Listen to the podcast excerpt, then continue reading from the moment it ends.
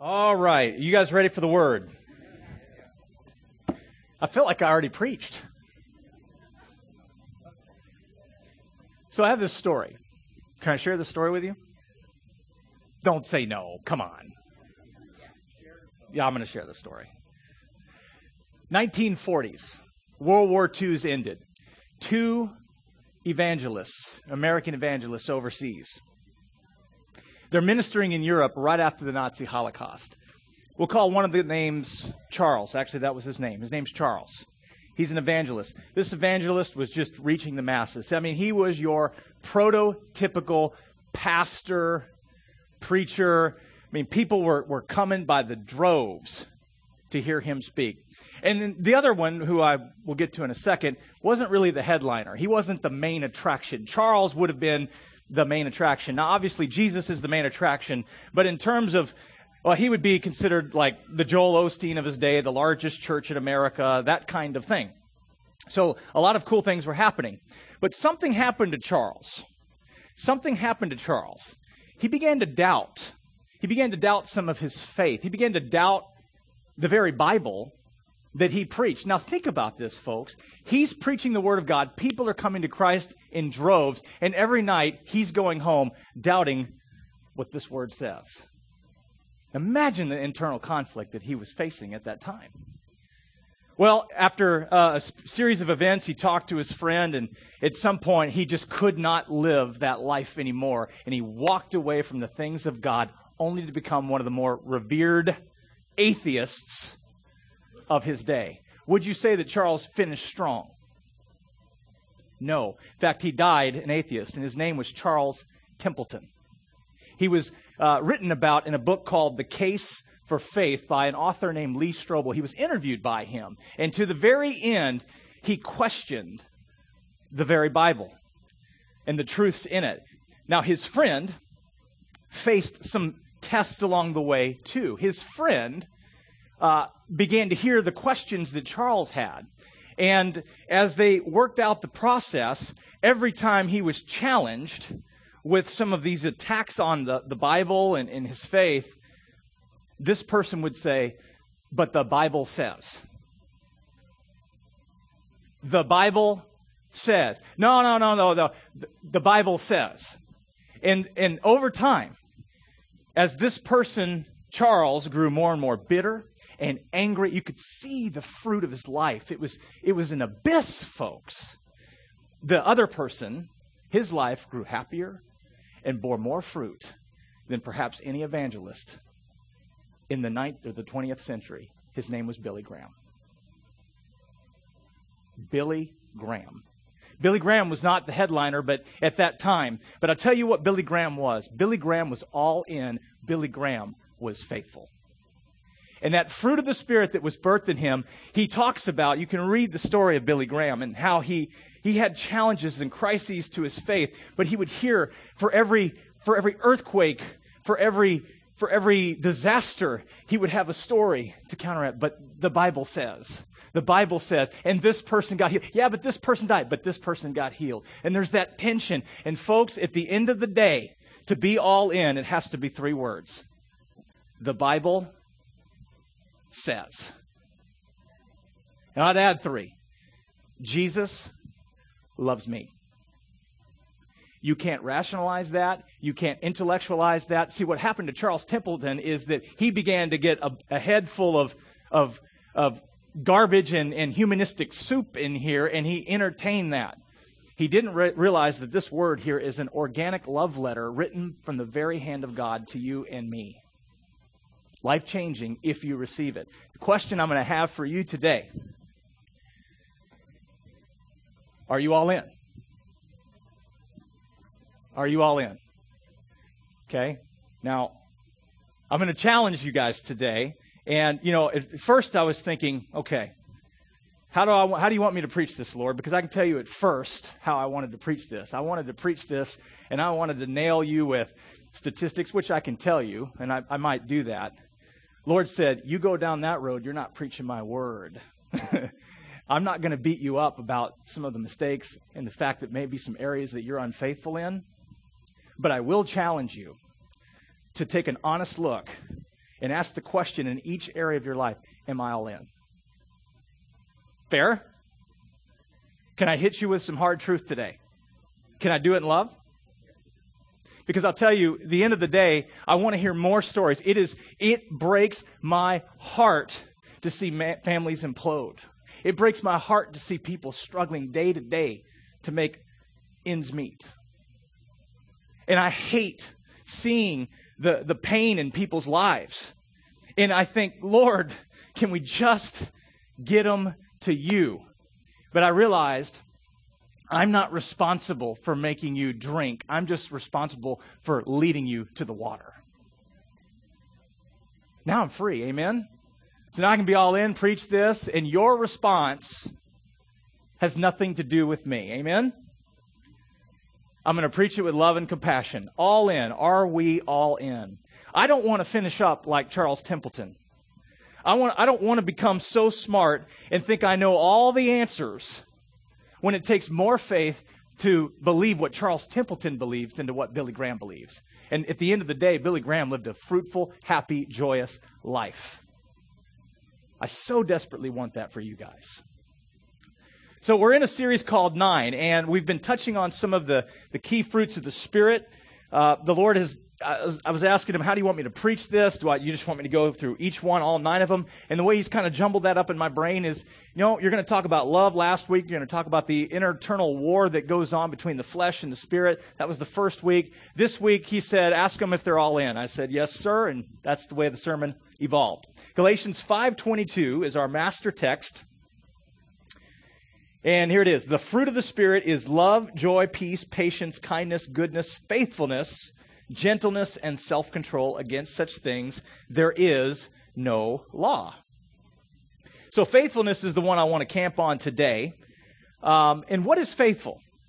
You know, what is, what defines faithful? Now, I mentioned those statistics. Now, can I just enlighten you with some of the, the bare bones facts of where America is today? But we agree that, and I'm asking you to agree with me on this, is whatever the statistics are today, can we agree that that can change? So here's the cold hard facts. Cold hard facts. In America today, only 38.5% will actually visit a church today. That's in the average throughout the throughout the United States on any given Sunday. Now, I would also challenge that that's worse, especially if you're in Wisconsin, because we get three minutes of sun. Uh, we get three minutes of sun, and so most people are out using two minutes of those uh, away from church. And, and I'm not going to, I do not, my, my heart does not want to beat up on people who have a vacation. Hallelujah, you need it. What I'm saying is developing a culture of faithfulness. And I believe the number one thing that needs to happen is, is that here we have the world's greatest product to sell, and we've packaged it wrong. We're telling people to come to church to fix them. All your problems will be fixed. Wrong way to sell it. Tell them to come to Jesus, and then He'll deal with their problems. Hello? So when I preach all in, I'm not talking about being all in to life church. I'm not talking about being all in to a religion. I'm talking about being all in to a relationship with the King of Kings.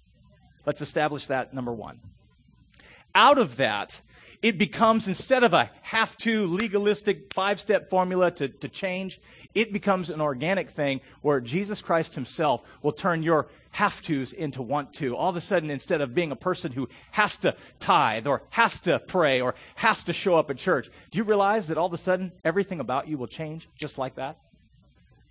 The question is, have you made a decision? It's like looking over a pool and saying, I'm going to jump in that pool, but until you jump in, you're just thinking about it. Am I in the pool? How many of you like to work out? There's some honest people in here. So a couple years ago, I did this program called P90X.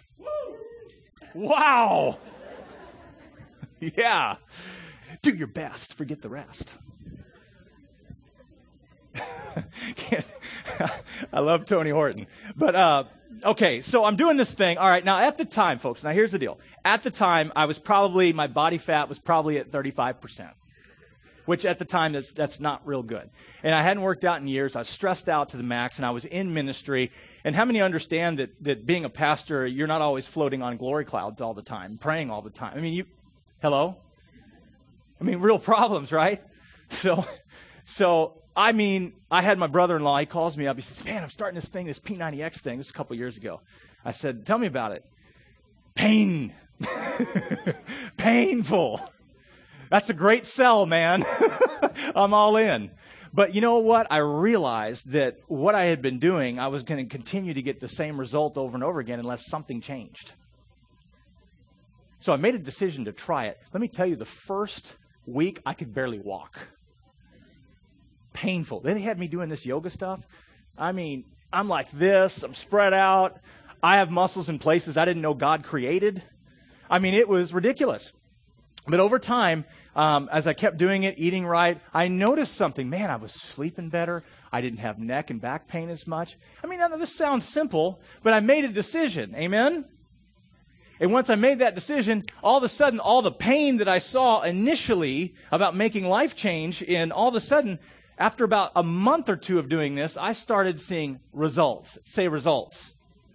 If you want results, you got to jump in. I'll just let that one marinate for a little bit. Now, as it, as it, as it, as it evolved, I didn't do P90X the whole time. I mean, if you do that all the time, it, you'll have like you'll, you'll shrivel up probably.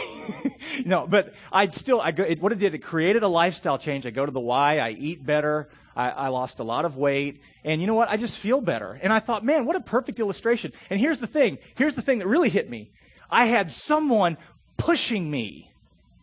I didn't do it alone. I had a friend who brought me to work out together. I thought, what an illustration of why it's important to come to church. Because we've been selling it, come to church, follow the rules. What I'm saying is, you want to change your life, come bring a friend and watch God work in your life. There's a reason why the Bible says don't forsake the assembly together. Because we push each other. Amen? It's a good workout program spiritually. And so I think a lot of times we get we get caught up in in okay, well, it's like we're we're running around our problems and the answer's right here, but we don't want to hear that. I didn't want to hear pain was coming. This could be a tough change. Things, attitudes, behaviors are going to change. Well worth it though. So here's what I want to start with Matthew 25, verse 14, the parable of the talents. Jesus is talking here. And it says in verse 14, For the kingdom of heaven is like a man traveling to a far country who called his own servants, delivered his goods to them. And to one he gave five talents, to another two, and to another one. Here's the key part to each according to his own ability. Too many people look at too many others and say, I want what they have, but I'm not willing to pay the price to get it. Well, gee whiz. I want to be a pastor someday. Great. Serve in life, kids. Wipe snotty noses. Learn how to take out the trash at your house. And maybe God can use you in the pulpit. Are you getting this? Service. Okay? But, and I'm going to get to about these little things here a little bit. But the kingdom of heaven, we all have different gifts, we have different talents, different abilities. The worst thing in the world that you can do is start to look at somebody else who has a gift here. Uh, they're good at sports, or they're good at they're good at math, or or, or you know what? That they seem like that they have it all together, and and so I start comparing my checkbook with him, or or my my income compared to them. And do you realize that that is a ditch waiting to happen when you do that? Because all God's interested in is what He's given you. What are you good at? There's a thought. Think about this now. What talents has He given you? And here's the next question Am I using that gift, that talent, because you're multi talented, all of you, whether you think so or not, you are. Am I leveraging that for the kingdom of God? Think about that. Now, watch what God has to say about that. Because I will tell you that not enough, or I don't have enough, or I'm not talented enough. Jesus isn't, he's not open to our excuses. Gideon was the least in the smallest clan, in the smallest family in the tribe of Israel, and by the grace of Jesus, with 300 guys, whipped the army of Midian. David, with five smooth stones, one sling, and incredible faith in God whipped Goliath. Samson took out an army with a jawbone. Are you guys getting this? Five loaves, maybe it's five loaves and a couple of fish, fed 5,000 people. Why? Because Jesus was involved. We sing, Nothing is impossible with God, correct? Why do we limit him? And why, more importantly, why don't we cooperate with that? And see, so instead of beating you up and saying, you need to be faithful, you need to be faithful, God's saying, I'm faithful, just come to me. You ever preached, heard it preached this way a little bit? Because here's the, here's the reality my flesh does not want to be faithful. I see Dunkin' Donuts, I want 500 of them. I have no discipline whatsoever of my flesh. Some of you donut eaters here know what I'm saying. Never met a Krispy Kreme I didn't like. So let's get into the talents. Matthew 25, verse 16. He says, Then he had who, rece- who had received the five talents went and traded with them and made another five talents. Very good. And likewise, he who had received two gained two more also. But he who had received one went and dug in the ground and hid his Lord's money. Not good. After a long time, the Lord of those servants came and settled accounts with them. So he who had received five talents came and brought five other talents, saying, Lord, you delivered to me five talents. Look, I've gained five more talents besides them. His Lord said to him, Well done, good and faithful servant. How many want to hear that? Well done, good and faithful servant. You were faithful over a few things. I will make you ruler over many things. Enter into the joy of your Lord. He who also received two talents came and said, Lord, you delivered me two talents. Look, I've gained two more talents besides them. His Lord said to him, Well done, good and faithful servant. You have been faithful over a few things. I will make you ruler over many things. Enter into the joy of your Lord. Now, notice different talents, different amount of talents, but you notice there's a reason why that response was exactly the same? And that's so it could tell you and I that when we do what God asks us to do, guess what he's going to say?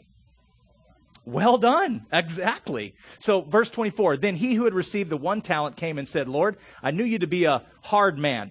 Camp on that because that's his perception. Reaping where you have not sown, gathering where you've not scattered seed. And I was afraid and went and hid your talent. Whose talent? In the ground. Look, there you have what is yours. But his Lord answered and said to him, You wicked and lazy servant, you knew that I reap where I have not sown and gather where I have not scattered seed. So you ought to have deposited my money with the bankers, and at my coming, I would have received back my own with interest. So take the talent from him and give it to him who has ten talents. For to everyone who has, more will be given, and he will have abundance. But for him who does not have, even what he has will be taken away. I want you to think about this one thing. The viewpoint of the servant is key. The two that multiplied their talents viewed their Lord in a different way, I would challenge, than the one who hid it. The one who hid it said in his very words, You're a taskmaster. Your view of the Lord will determine what you do with your kingdom investment. Can I get a witness? If you view Jesus as a taskmaster with a bunch of rules that you can't follow them all perfectly, if you view him that way, you will eventually will do what Charles Templeton did. That's the end game because at the end of the day, no man can serve two masters. That's what the Bible says. But now here's the other side. Okay? The two guys that invested their money, they took a risk. But they used what they were given for the kingdom of God and they multiplied it. And if you read the Bible from cover to finish, do you understand that Jesus is all about multiplication? Be fruitful, multiply. Be fruitful, multiply. It's everywhere, everywhere. He had 12, then 72, then 400. Are you guys understanding that God wants us to bear fruit and He'll multiply? Give Him what you have with five loaves and a couple of fish, and I'll feed 5,000, not including men, women, and children. Not that there's anything against women and children, but they were, they were only counting the men in that scripture. So he probably fed like 15,000. That one was free. So faithfulness is rewarded. Now, what stops people from being faithful? Well, first of all, I told you, first of all, their mindset about who God is, we're selling all the things we shouldn't do, and, and, and if you don't, you're going to be cursed. And, and What we should be saying is, do you see how good Jesus is? Lift up Jesus. He's easy to be faithful to when you understand how good he is. This is revelation for some of you. But we don't because we're apathetic or we have a fear of commitment or a fear of failure. I mentioned that our, our culture is increasingly non committal. Um, I did the math on that. So 52 Sundays in a year. 52 Sundays in a year. If it's 38.5%, you're looking at under 20 times a year that an average church attender, these are people that would say they're faithful to a church, they come 19.5 times a year. Now, here's what concerns me. It's not so much about being legalistic. I have to be there every Sunday. I'm not saying that, folks. So hear me very clearly. I'm not saying that, but get this. Get this. The enemy is not taking a Sunday off to jack you up. I need you. You need me. And we need to do this together. It is that important. It is a matter of, and I'm going to be a little dramatic here, it is a matter of life and death. I need our life kids. We have people week in, week out, Pastor Lori, uh, parents are buying in here. We have faithful people. The parents, I've asked them, I said, listen, we need you about four every five weeks. Just if you're a parent, help sow into that ministry. And then when the parents go back there, they see the stuff that we're giving to their kids, they see it, they go, oh my gosh, we're engaging our kids now. That doesn't happen without strategic volunteers. Amen? Look at the big picture. It's not about just church attendance. I want you to see that if you are only to come 19.5 times out of 52 weeks a year, you're missing 20 to 25 messages on a variety of subjects and the people that you can do life with together on. Now you don't have those tools in your arsenal when the enemy's pounding on you 24 7. That is what we need to be telling people. Church is giving life if you think that church is full of hypocrites, you're right, and I'm the chief. Because I do do some things that I don't always want to do. And I do, even when I do preach a message like this, you know what? Sometimes I do miss it. Let's be real with people. But I know what God is faithful. He's faithful to help show me my areas of deficiency and create as a fruit faithfulness. Say, I am faithful. Amen. So, again, I'm not trying to be legalistic, but you know what? I mean, I, I will, ch- I will say this. If, you know, summers here can escape. Now, I'm going to step, I'm in a little bit of irritation here, okay? Can I? What if I just took off for summer? We'll see you next fall. Well, you know, summers are good. We get five minutes of summer here, and the boats look really nice, and the cottages up north, and what if everybody had that? Let me change your mind. Let me change your paradigm like that. If you don't invest in the kingdom of God, here, here's, here's what I want you to see. Follow it all the way through. One week can become three weeks, become five weeks, become eight weeks. All of a sudden, you're fighting. You're getting upset with your wife. You can't even enjoy the cottage that you go to every summer, and pretty soon you're in divorce court. Hello? Now I'm not now I'm not trying to be over dramatic, but I'm just saying, you see how subtle these little choices can be? Oh, I don't want to be there on Sunday. It's a bad time for me. 10 a.m. is terrible. I want to be there at 8. Life Church doesn't offer eight, but then they don't go to any church. And that's sad. Because we have something, we have the greatest gift on earth. Am I being too mean? I'm just trying to be real. I'm trying to show you why church matters, okay? That's all. But it's not even just church. Understand, you're not being faithful to me. It's not about me, it's about Jesus. Being faithful to Him. Because He's faithful. You know what I've seen time and again, folks? I've seen this. People put God first, they do it, they, they do what He says. They may sell a boat, but God will bring them two boats if they get the priorities straight. Well, you give up something and you get something in return. You know what? I gave up a nice little career. I'll tell you what, I wouldn't trade that career in broadcast journalism for anything because I have you guys. You guys energize me. You inspire me. You help me to become all that God wants me to be. I need you, but you need me.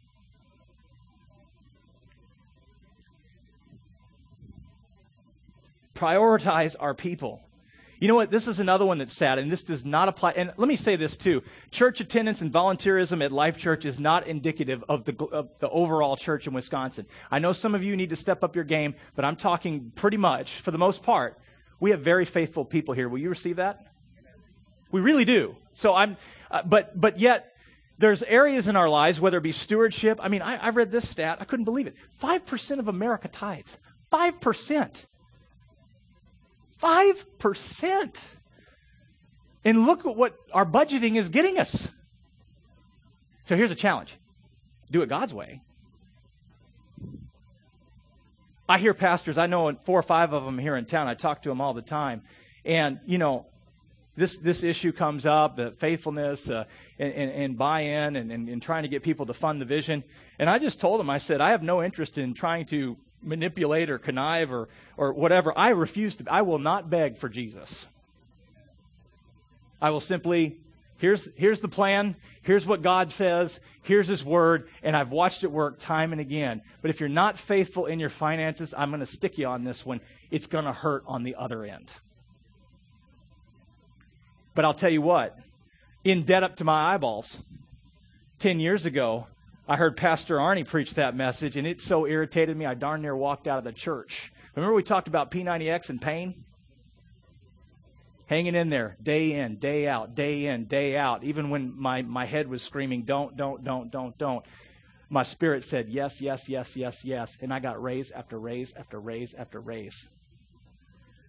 But I had to fight through the debt and the pain and the voice vultures in my head saying, screaming at me, don't do it. Is this tracking with anybody here? God didn't call us, folks, to be comfortable. He called us to be faithful. Comfort is not always going to be there. Faithfulness and His faithfulness will be even when we are not faithful. I got on a little bit of a soapbox there, but I think the Lord wanted me to hit that one. You know, another thing that does bother me, but I understand it because people are looking for shepherding. But I have to tell you, it bothers me that people church hop. They hop from church to church. You know that one out of six people who are in a church today have church hopped? Now, I'm not talking about somebody that hasn't, I'm talking about habitual, you know, I like their worship, but I don't really care for Pastor Ryan because he's mean. Uh, I like, I like their Sunday school, but I don't, are you guys understand what I'm saying? And they just go from church to church, and throughout the course of a calendar year, they get grounded nowhere. There's no accountability. I'm not talking about the kind where you're searching for a church. Does that, does that make myself clear on that? I'm talking about just church hopping just because I don't want to be accountable, but I love the feel good stuff. But you know what? Don't touch, don't talk to me about tithing. Don't talk to me about serving. It's all about me because it's me, church. It's all about me. I do have a hint of sarcasm that the Lord has to deal with me on occasionally. Sorry, Lord. That was flesh, that was not the Holy Spirit. Here's a challenge. What would happen if you came to church? Now, just hear me out on this. What, what would happen if you came to church 45 times? You didn't forsake the assembly. You came 45 times a year. You strategically, like you do with your budget and everything else, you looked at your calendar and you said, church, church, church. There's a few sick days thrown in there. But if you come to Life Church, you might get healed. Amen? What would happen lay down the gauntlet. Not in a legalistic ways, guys. I'm preaching grace here. This is a grace filled church. But I'm saying I want you to win. What if you strategically did like you do with your budget? Do 40, 40. Hey, that's 75%. We're doubling the U.S. population. Come 40 to 50 times a year. What if you committed to a life group for just one trimester? What if you committed to serving back there in Life Kids? You know what? Uh, God is true to his word. He says, if you're faithful in little things, he'll give you more in the kingdom. And I can remember, I mean, Pastor Lori and I joked about this, uh, you know, but 10 years ago, uh, when I first came back to the things of God, I had had my, uh, Amarissa was our first, first child. And uh, they needed workers back there. Well, I'm going to tell you, I don't like wiping. I'm like the fire hose guy, you know? But you know what? I did it. I wound up talking to people there. I got to know different dads and moms back there serving. It got me closer to the people I was serving with, okay? I did that for a season. I worked in the youth groups. And when we moved, I, I you know, when we moved to Minneapolis, uh, I worked for uh, the ABC affiliate there covering the Vikings. Sorry, that was only three years of bad judgment. I worked in a church out there, but God used my poor decision, and I ministered to people on the streets doing street evangelism. Let me tell you about commitment. I gave somebody my word. I said, I will be there twice a month. I'll go to North Minneapolis where people are rolling drugs, for lack of a better. I had a guy I went up to, witness to, he was rolling it like this, about ready to smoke it, and I said, You know, you can get a better high. My point is, though, there were some wintry nights. I'm going to tell you, I committed. They went out on the streets, and I'm not kidding, in, in Hennepin Avenue, downtown Minneapolis. We went out there sub 30 degrees, below 30. And we dart in and out of the buildings and catch people and this and that. Because God called me for that ministry, for that season. I would do it twice a month, regardless of weather. Because I committed. And God honored that. He also taught me stuff, and it robbed me. If I hadn't have gone through that, I wouldn't have learned compassion for people. You know, we have to get out of our box. Serving isn't always fun. It's not always glamorous. It's not, being all in isn't always easy. And I'm not going to lie to you. You will have struggles here. If you are a Christ follower, here's, here's, here's, here's the truth. The enemy will step up his game to try to take you out, but Jesus is greater than our enemy. He'll take you through the fire faithfulness. Are we all in? I had a few other scriptures, but I think the Lord wanted me to hit on that. Here's an axiom of truth I want you to write down if you have a pen. I'll even read it twice. Our heart defines our actions. Our actions display our commitment. Our commitment shows our priority. Our priority determines our destiny. Let me, let, me, let me say that again. Our heart defines our actions. Our actions display our commitment. Our commitment shows our priority. Our priority determines our destiny. Changing priorities is hard. And I want to close with two examples from Scripture. You don't have to turn in your Bibles, but I want to close with this. How many of you know the story of Peter and the nets? When they went out? Okay. I want to paint a picture here of the scene. So, Peter, the disciple of Jesus, they're out cleaning their nets. Jesus has burst on the scene. They know who he is. And he's cleaning the nets. And Jesus says, Hey, man, I need your boat. The first right decision that Peter made in that situation was he said, Okay.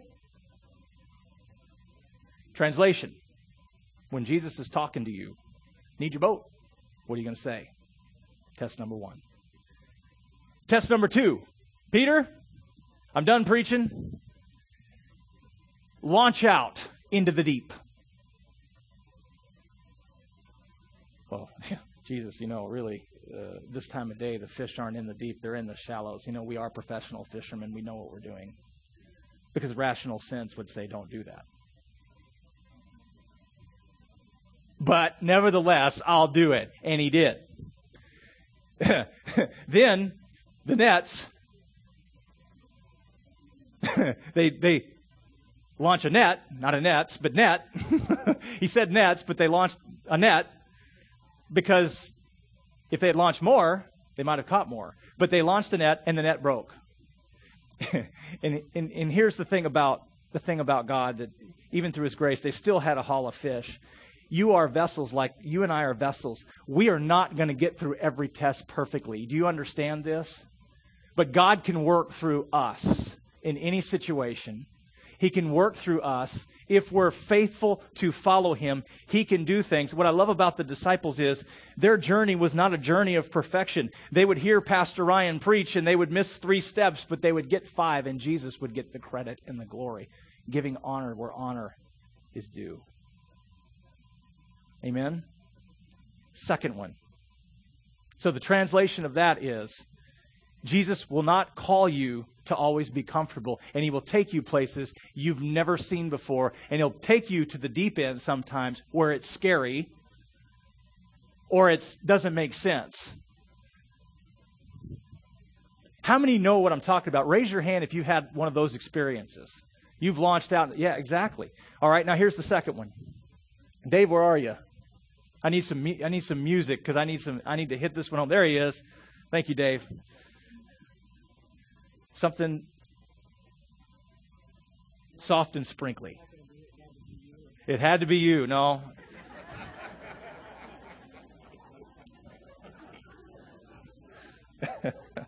One of these days, if you tolerate, I might try to sing. I sang as a little boy. I was a soprano. I can't sing. I don't sing. There's a reason I preach. I don't sing. Anyway, all right. So I close with this last story. So we talked about Peter and, and them being out in the deep. Now, tra- fast forward, Peter is in the boat. Big storms there. Of course, Jesus is fast asleep. I, I, still can't theologically figure out how that happened, but you know what? That's what the Bible says. He's asleep, big hurricane like winds.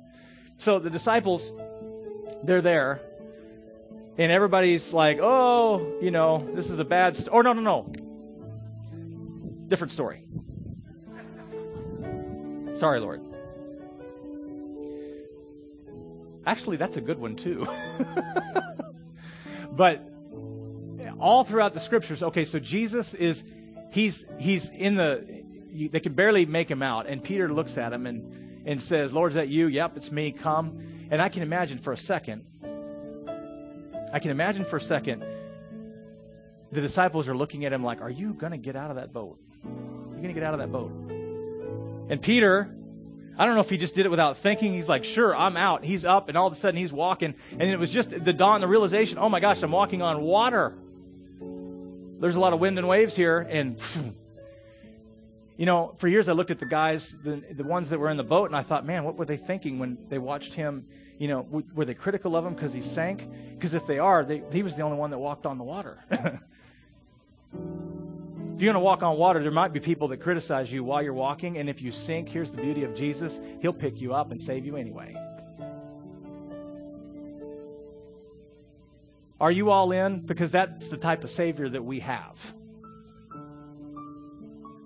I'm all in not because I follow rules, nor will I ever follow them perfectly. I'm all in because I know the love of Jesus will never fail me. Even when I fail me and you fail me, His love never fails. We preached that last week. His love never fails. Heads bowed, eyes closed, please. Closing questions. Are you not all in because you don't trust God? How can you love Him if you don't trust Him? Charles Templeton couldn't answer that question.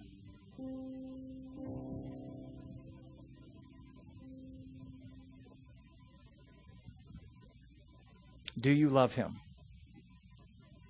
You can't serve a master you don't love? Do you see him as a religious taskmaster, or do you see him the loving God of the universe who loved you so much? It says, For God so loved the world that he gave Jesus for you and I, that we would have life eternal with him by calling him on his name and by receiving him not only as your Savior, but as your Lord. Lordship means I'm all in.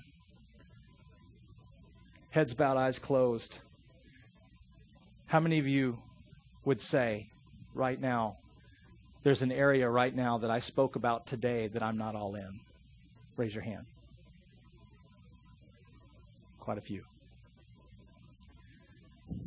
Here's the second question How many of you would say, you know, Pastor Ryan, I'm all in, but I'm struggling with trusting God? Raise your hand. Quite a few. That's honest. Honest. It's the first step. Honest. Now here's what I'm going to do. Can we can we lead into healer? I'm going to take a little extra time. Can we can we do that, Julie? Okay. We sang that song earlier, Healer. I want to know that you're just okay being at a place where you're having a hard time trusting God. But I want you to I want you to close your eyes and I want you to to pray this prayer with me. But I don't want you to I don't want you to pray this prayer unless the Spirit of the Lord is energizing you to pray this prayer. Father, I know that you're the healer. I know you can change things. And I know that relationship with you can change things. I've seen it. I've seen it time and again. And so I'm going to lead them, Lord, in this, in this prayer that I believe will change their life. Just repeat it after me Father in heaven, I'm all in. Because Jesus, you were all in 2,000 years ago on the cross, shedding your blood for my sin. I confess my sin and I give it to you. And in God's power, I consider it done. Father, I'm all in to watch you work, to heal my hurts to heal my heart. I trust you, even when it doesn't make sense. I trust you, and I will follow you because you are faithful to me. In Jesus' name, amen.